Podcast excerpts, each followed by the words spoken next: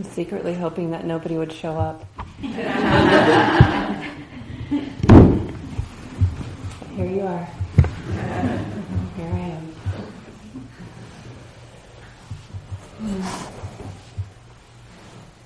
few days ago, Steve and I were walking, as you've probably seen us do, talking about Dharma, one sort or another, and this time we were talking about who was going to give talks and what talks, and Steve asked me something like, what talks do you have, have you given? And I was like, nothing.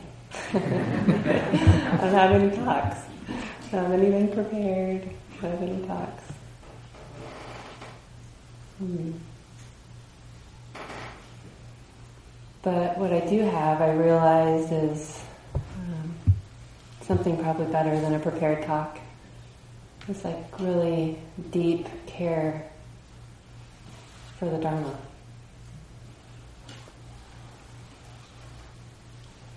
And as I was sitting this morning here with you all, noticing the kind of superficial vibration of anxiety at the top, I also noticed there was some like a deeper sort of faith beneath all that that was like not about me,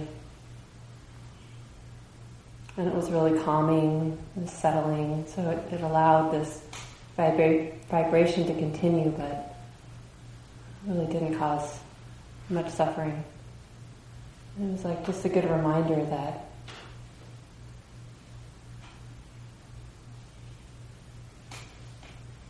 that all I have to do is get out of the way. so if there's something that I say tonight that inspires you to care about practice, then that's good enough. And all the other stupid things I say, you can just let them go.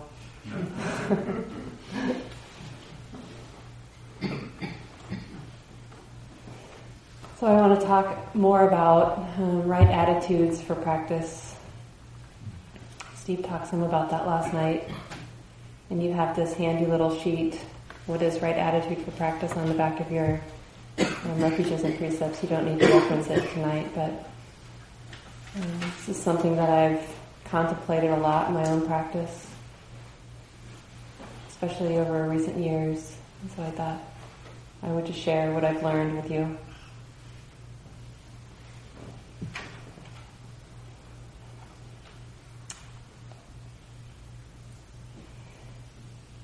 We all came to this practice for some reason. We came as seekers, Maybe we're, we were looking for something, um, some reprieve or some relief, relief from anxiety or fear, or maybe a deeper kind of longing for something meaningful, fulfilling. I remember when I was little, I was telling Steve recently, this reminded me of my grandfather, one of our walks. He was a Southern Baptist preacher. Yeah. and what I remembered um, about him was it came through in his preaching, but even more in his modeling for me of what a spiritual life looked like, just in the way he moved about and studied and um, was really careful about his words and um, I mean, I have these memories, these images of him sitting in his chair reading, or sitting um, at the dining room table praying, or just by himself, you know, in his own way. But it gave me a glimpse into something that I wanted for my own life. something that had that much meaning and carried as much um, confidence as it did with him. So I'd like to just invite you to close your eyes just for a moment if you'd like to and just reflect on why you care, why you showed up to this retreat, why you care about spiritual practice, about this spiritual practice that we're doing here.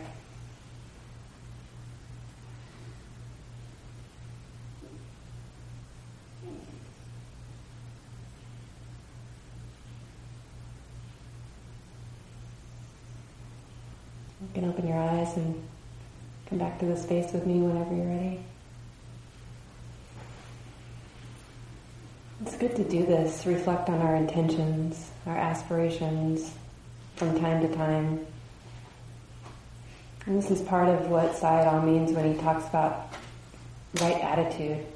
It's like what is what is here? Like beneath all of this noticing, noticing, noticing, what is what's really there? Like a deeper kind of um, intention to acknowledge, observe, be with the reality of our lives.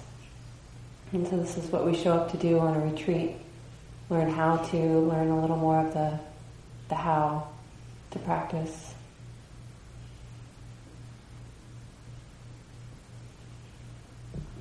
So one of the, I'm just going to refer back to those from time to time, pick out a handful of them to share with you and talk about them.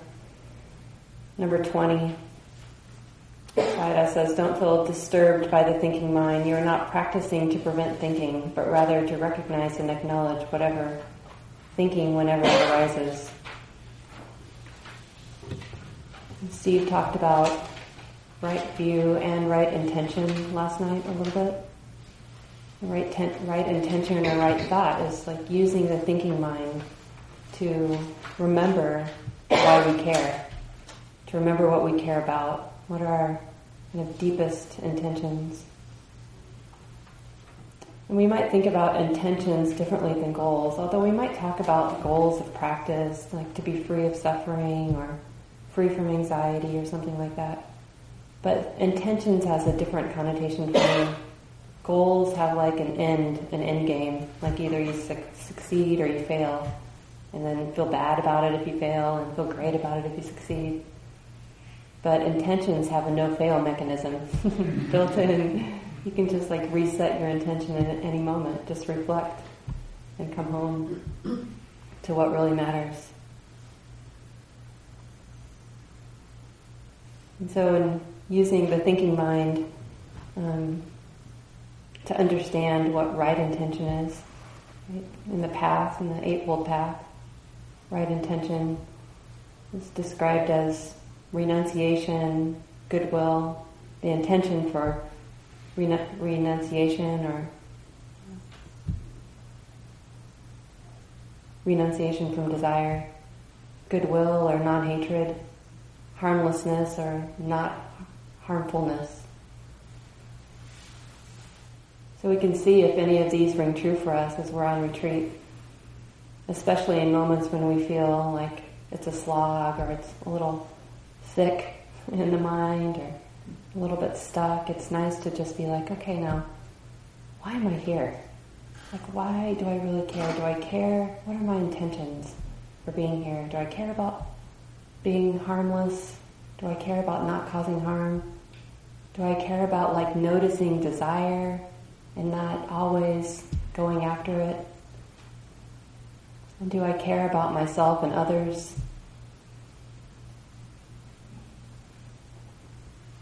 And as we know right intention, right, there's an intention that leads to every action. Whether or not we notice it or not, it's there. So we can actually observe that, we can notice that play out on retreat or in our lives. Can see, like, sometimes we can even notice the intention to be kind to ourselves as we, whatever, right? decide to practice, decide to get up in the morning. Like notice the, I notice this like I don't usually like getting up in the morning. I can get up when I need to get up, but when my alarm goes off, I notice that like, ah, oh, I could just sleep a few more minutes. But sometimes it helps to like remember like, oh sweetie, but you want to be awake. Right? This is what you practice. This is the thing you care about the most in your life, being awake. And it really is the thing I care about the most, which makes it so hard to talk about it. It seems like words never will actually do it justice. So why not just get up?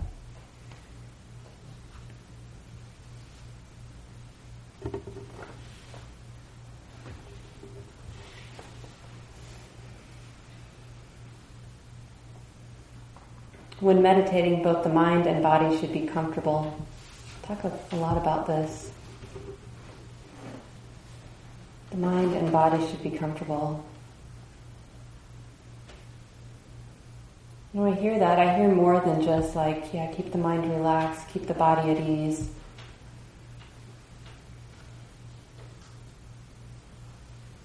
I hear something about how the means of practice should reflect the ends. Right? If we have these intentions to be peaceful or more peaceful in our lives, like why shouldn't our practice be peaceful? If we have an intention for non-suffering in our lives, why shouldn't we practice non-suffering in every moment when we're sitting and walking? Like the, the means should reflect the ends. There's this great um, quote um, that some teachers I've heard repeat. It's a, a little story about Suzuki Roshi, who's a Zen teacher. And at one time, a student asked him, If I practice this way that you're directing me to practice, will I become enlightened? And he said, If your practice is sincere, it's almost as good. right? sincere practice, is that not worth, like, that's the means. So in every moment, that's totally within our control. We can practice as sincerely as we want to.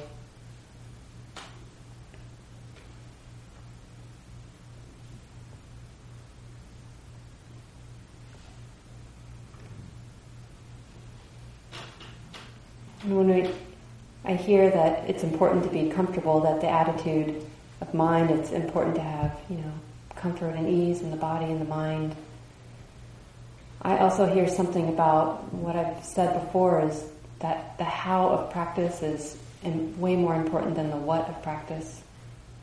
Like the activities that we choose to do, what we choose to do, are important. It's important that we make an effort to come to the hall or go to do walking practice or take up mindfulness and all daily activities.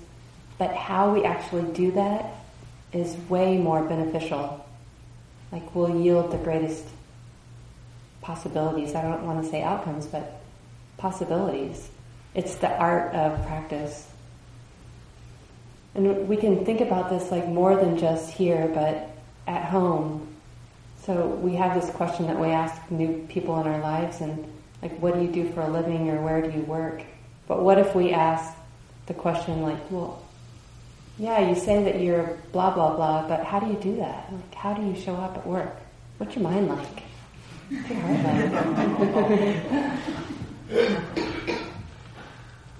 Yeah, there was a great article I read. Um, Gil Fronsdal wrote it, and he was talking about this a little bit, and I started to kind of like uh, grok it in my daily life, like try to understand and look at, observe how I am in my daily activities, and also um, how other people are in their daily activities.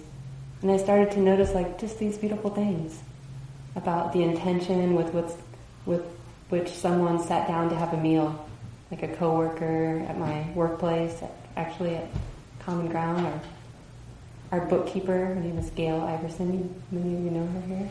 But she almost always takes her lunch in another room just with her herself and her food.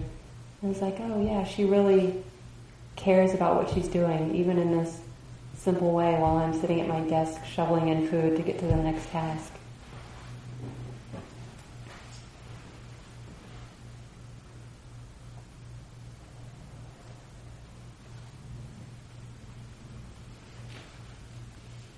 And I like that the how of practice also includes not just knowing right attitude, which does. Like right attitude is points to the how of practice, but also having right attitude is about recognizing when wrong attitude is in the mind. It's a it's like inclusion, right? Everything belongs here. So how do we have an attitude of inclusion?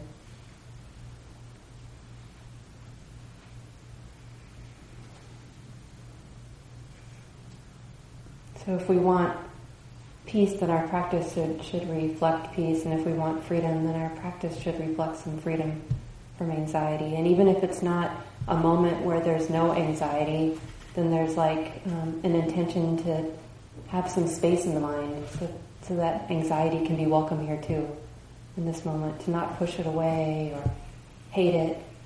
Um, it is possible to notice these painful states of mind like fear or anger with like some gentle holding.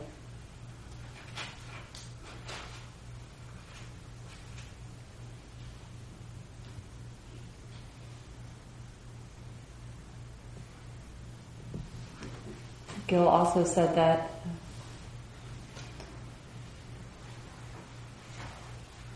said something like the, the pushing and pulling, the resisting in practice leads to destroying something rather than nourishing something inside. Like, yeah, that feels right. So all this resistance that we do, rather than like having an attitude of inclusion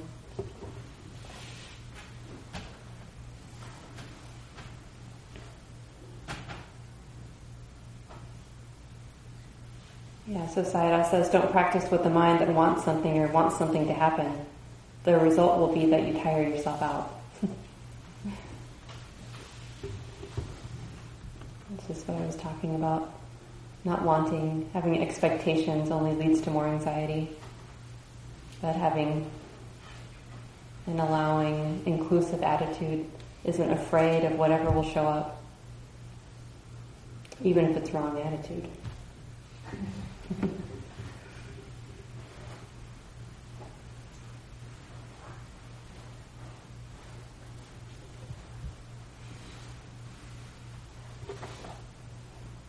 then don't practice with a mind that wants something or wants something to happen. Yeah, the result will only be that you tire yourself out. It's good to read that more than once. I was trying to instill the love of reading with my goddaughter who was like about six at the time and telling her like, oh yeah, what she liked to read, but I was really, she was telling me about this book that she was reading and I was like, yeah, reading, it really makes you smart. It's good to read. You learn a lot from reading. You learn a lot from reading. And she was like in her really thoughtful way, just kind of sat back and didn't say anything for a minute. She was like, yeah, but you know you learn the most when you learn something when you're doing something. yeah, so great. yeah. So we're invited to to really just watch and see what happens. To not try to force something to happen, not to push, not to hate, but to just hang out and see what happens without expectations.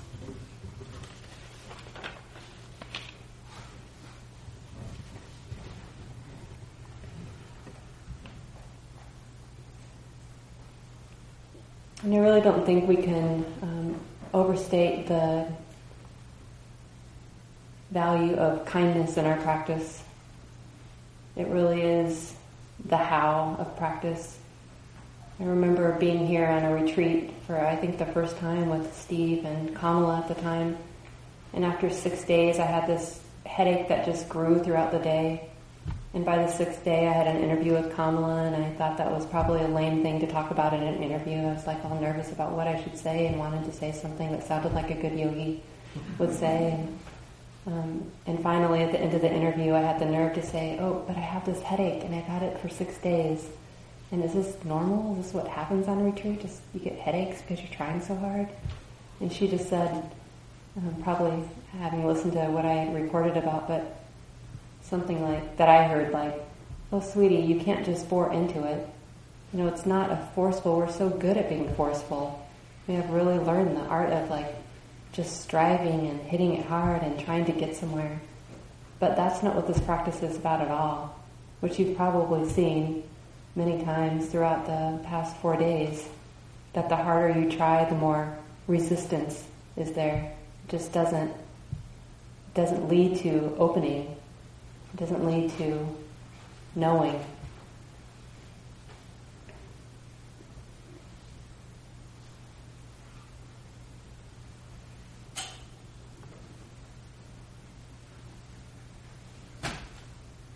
Touching our suffering is a tender thing.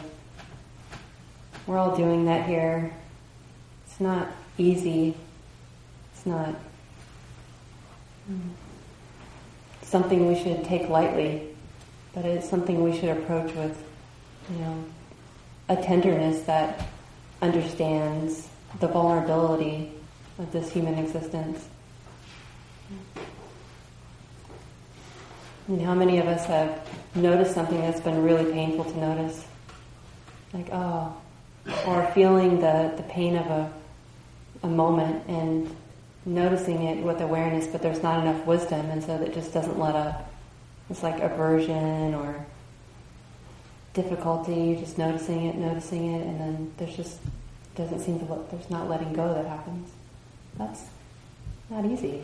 So we can really kind of understand what we're doing with great care, compassion for ourselves and each other.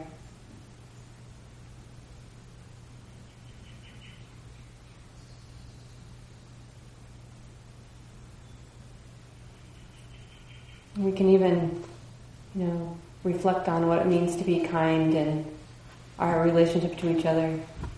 So we're here, we're doing this practice individually, looking at the terrain of our hearts, understanding that what leads to suffering and that what leads to freedom.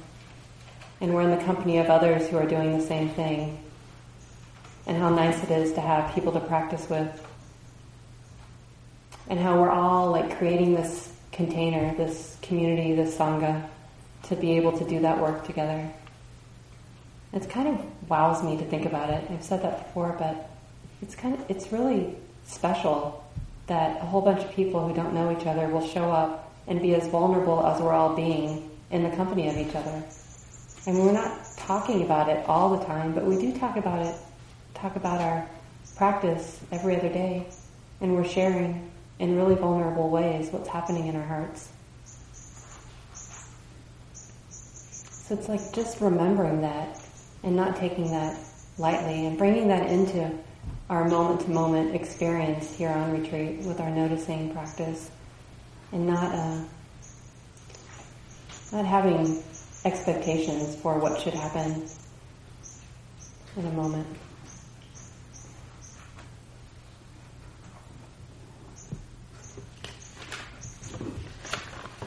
I found this poem in my bag that I like. Raindrops by Peggy Tabor. Does anybody know this little thing?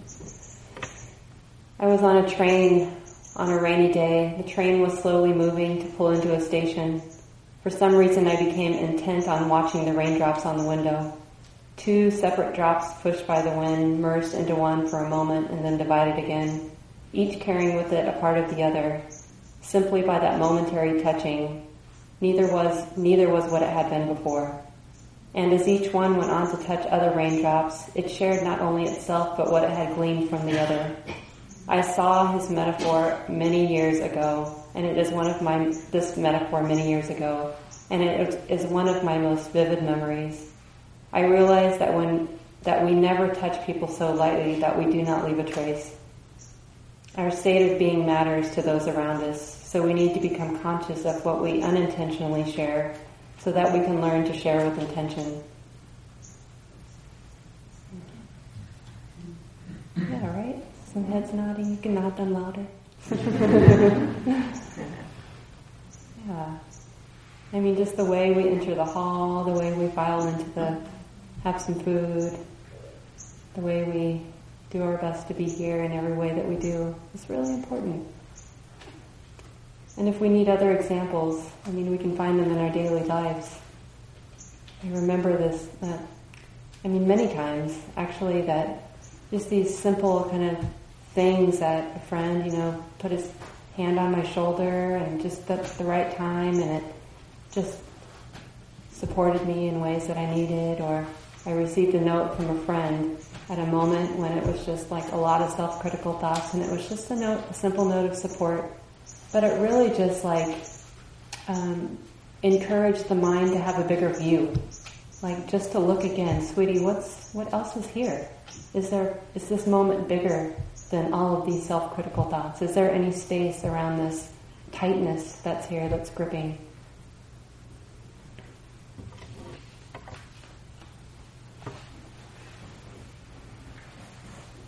And interviews are good on retreat for finding ways to have a bigger view.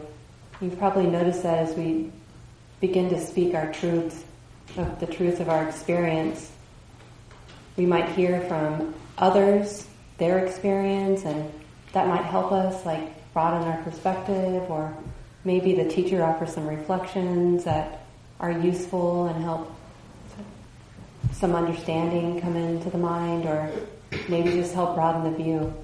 But this is, you know, this is not something that we can, should take for granted. It's just a, a lovely thing that we're co-creating every moment that we're here on retreat.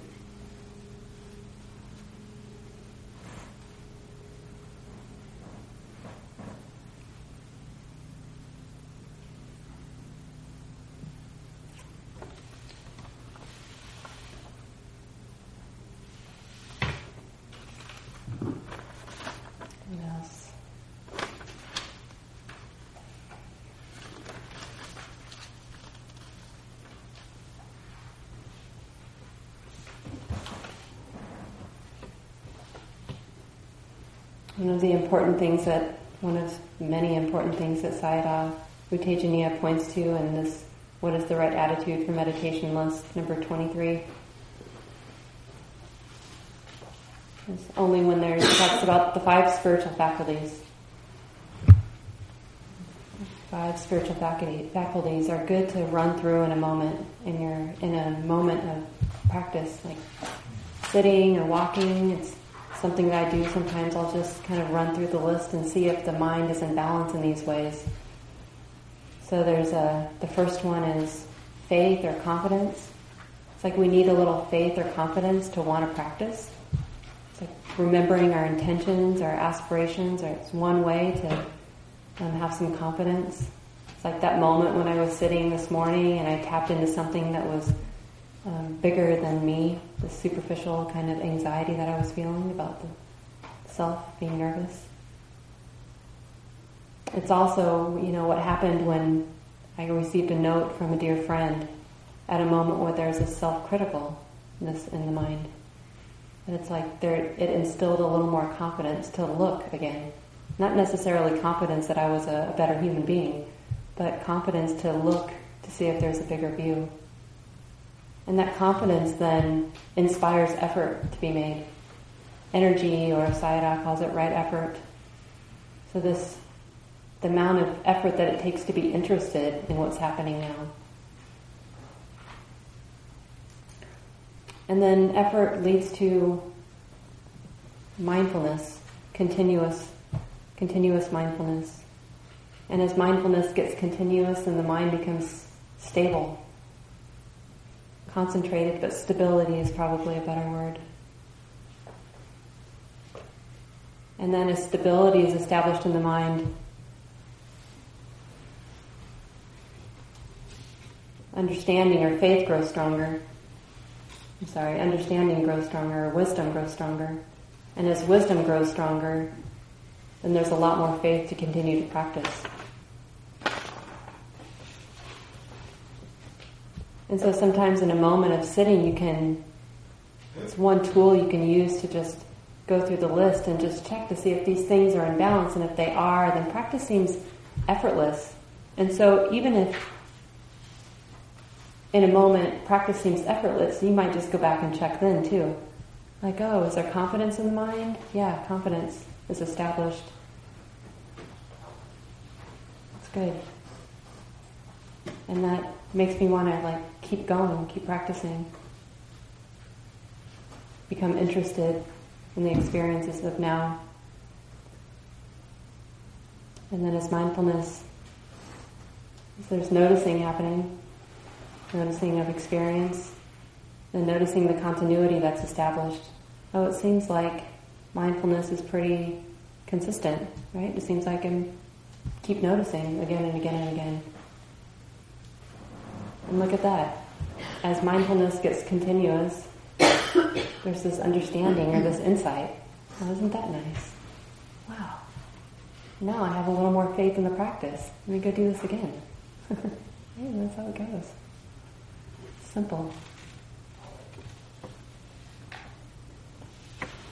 We've had a lot of practice with Um, many of us practicing for years, doing one pointed concentration practice, noticing the breath like we did on the first day.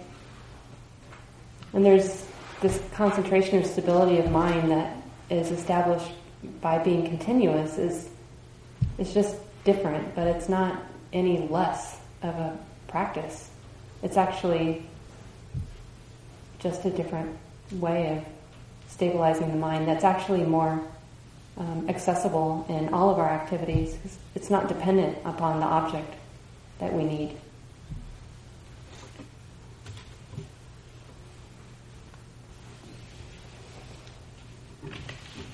All right, I made it a half an hour. It's a little bit of relief. I hoping to make it a half an hour. All right, I have a few more things to say.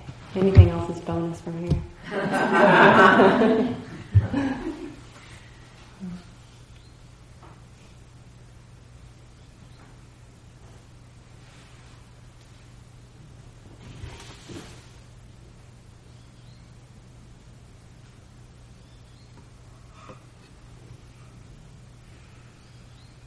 I wanted to say something about these moments of stuckness.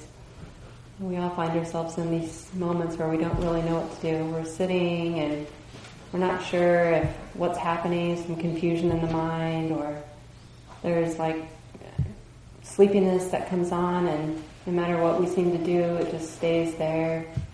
Or there's an anxiety that even when there's noticing of it, it doesn't seem to lift. Or whatever it is, right? one of the defilements visiting that's hard to, to be with. And often this is, this, these stuck moments are, it's because there's something we're not understanding clearly. There's not enough wisdom to see, to see clearly in that moment. And so what do we do? We, we kind of get creative and stay with it, or we apply a skillful means. Maybe we open our eyes, Maybe we drop in a question. And sometimes a useful question can be a question that, I mean, is very simple, like we've offered, is the mind aware? And then like, okay, at least we know that much. And sometimes the question can be related to some of the teachings. Like, I'll often just, if there's a moment where I kind of feel tight or stuck, I'll just go like right back to the basic. Okay, can we, is suffering, is there suffering? Like, just go to the Four Noble Truths and just from the beginning say, okay, there's suffering. I can feel it. What's that like? Oh, it's like this in the body, it's like this in the mind. So can I trust that there's a cause for this suffering? Oh, I can, I can have that. Often I can have that, that faith that there is a cause. I might not know what the cause is. I know what the Buddha says the cause is. But I might not see that or feel that right now. But it gives me a little bit of a little bit of something to go on, right? Just to begin to generate some interest in the mind, to keep looking. And also I can name that there's not enough wisdom in the mind to see it clearly. And so that is orienting the mind back in the direction of right view. Like just noticing that there's not enough wisdom in the mind is, is right understanding. Right? We don't actually have to have all the answers. We just have to know what we see and do the best that we can and let, under, let our practice unfold from there.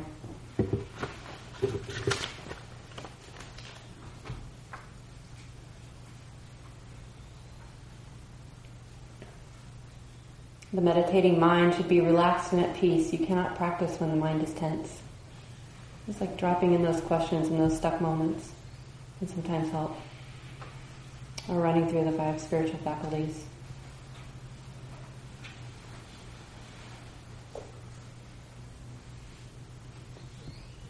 And then,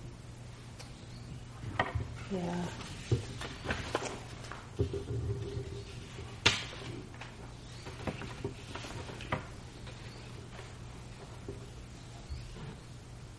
Number 12, don't have any expectations, don't want anything, don't be anxious, because if these attitudes are in your mind, it becomes difficult to meditate.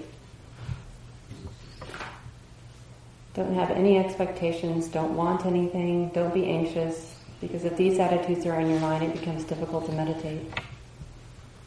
And it doesn't mean that if those attitudes are in your mind that you should stop practicing. It just means that you should find a way to accept those attitudes of mind as they are.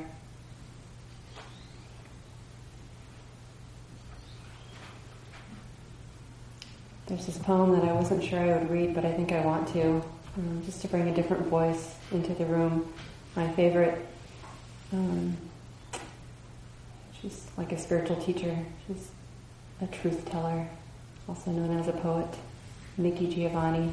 Somebody, of you know her. Um, and I just want to say before I read the poem that it really, it really reminds me of um, how important it is to notice those stories that we have, or the expectations, or our assumptions about how this will go, uh, and how that's very different from our actual experience. Right? We might have we've seen this probably a lot of times. I know I have that the anticipation of giving a talk, for example, is way different than actually giving a talk.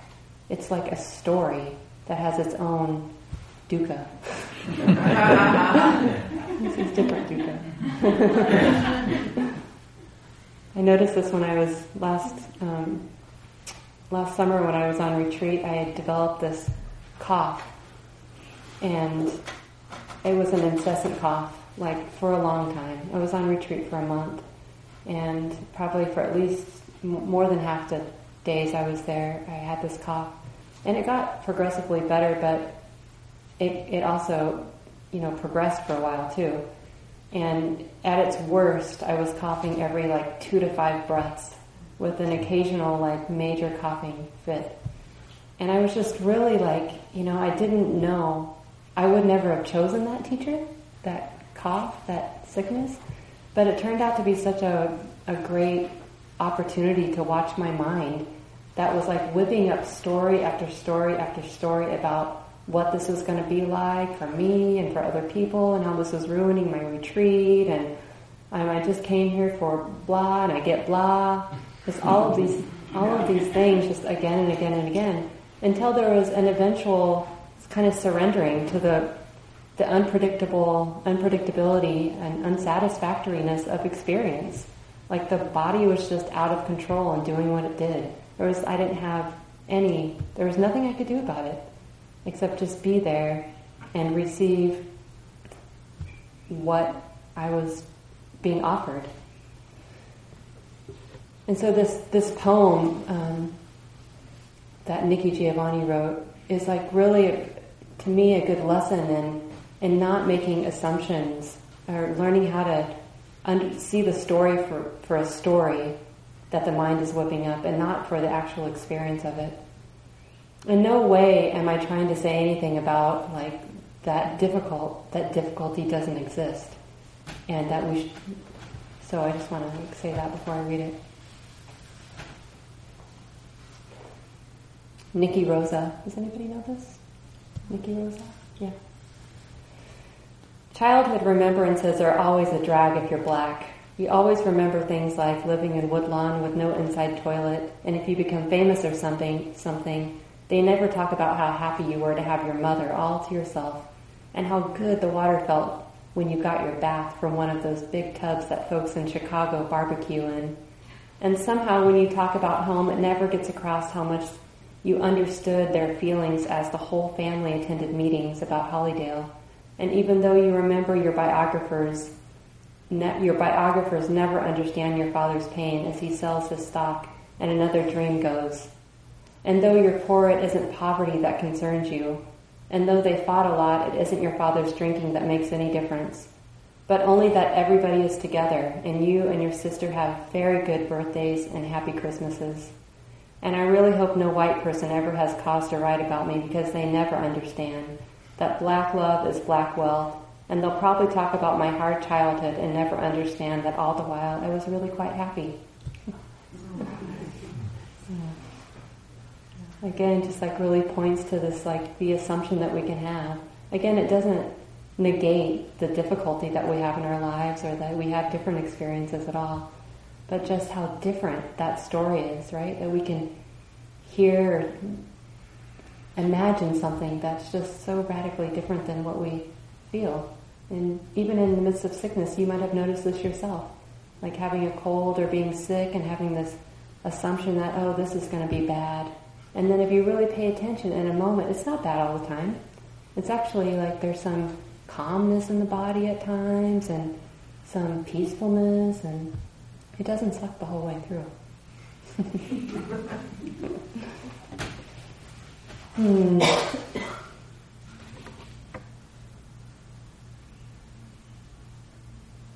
Okay. I think that's good for now. Thank you for your attentive listening. Sadhu, sadhu, sadhu. Thank you for listening. To learn how you can support the teachers and Dharma Seed, please visit dharmaseed.org slash donate.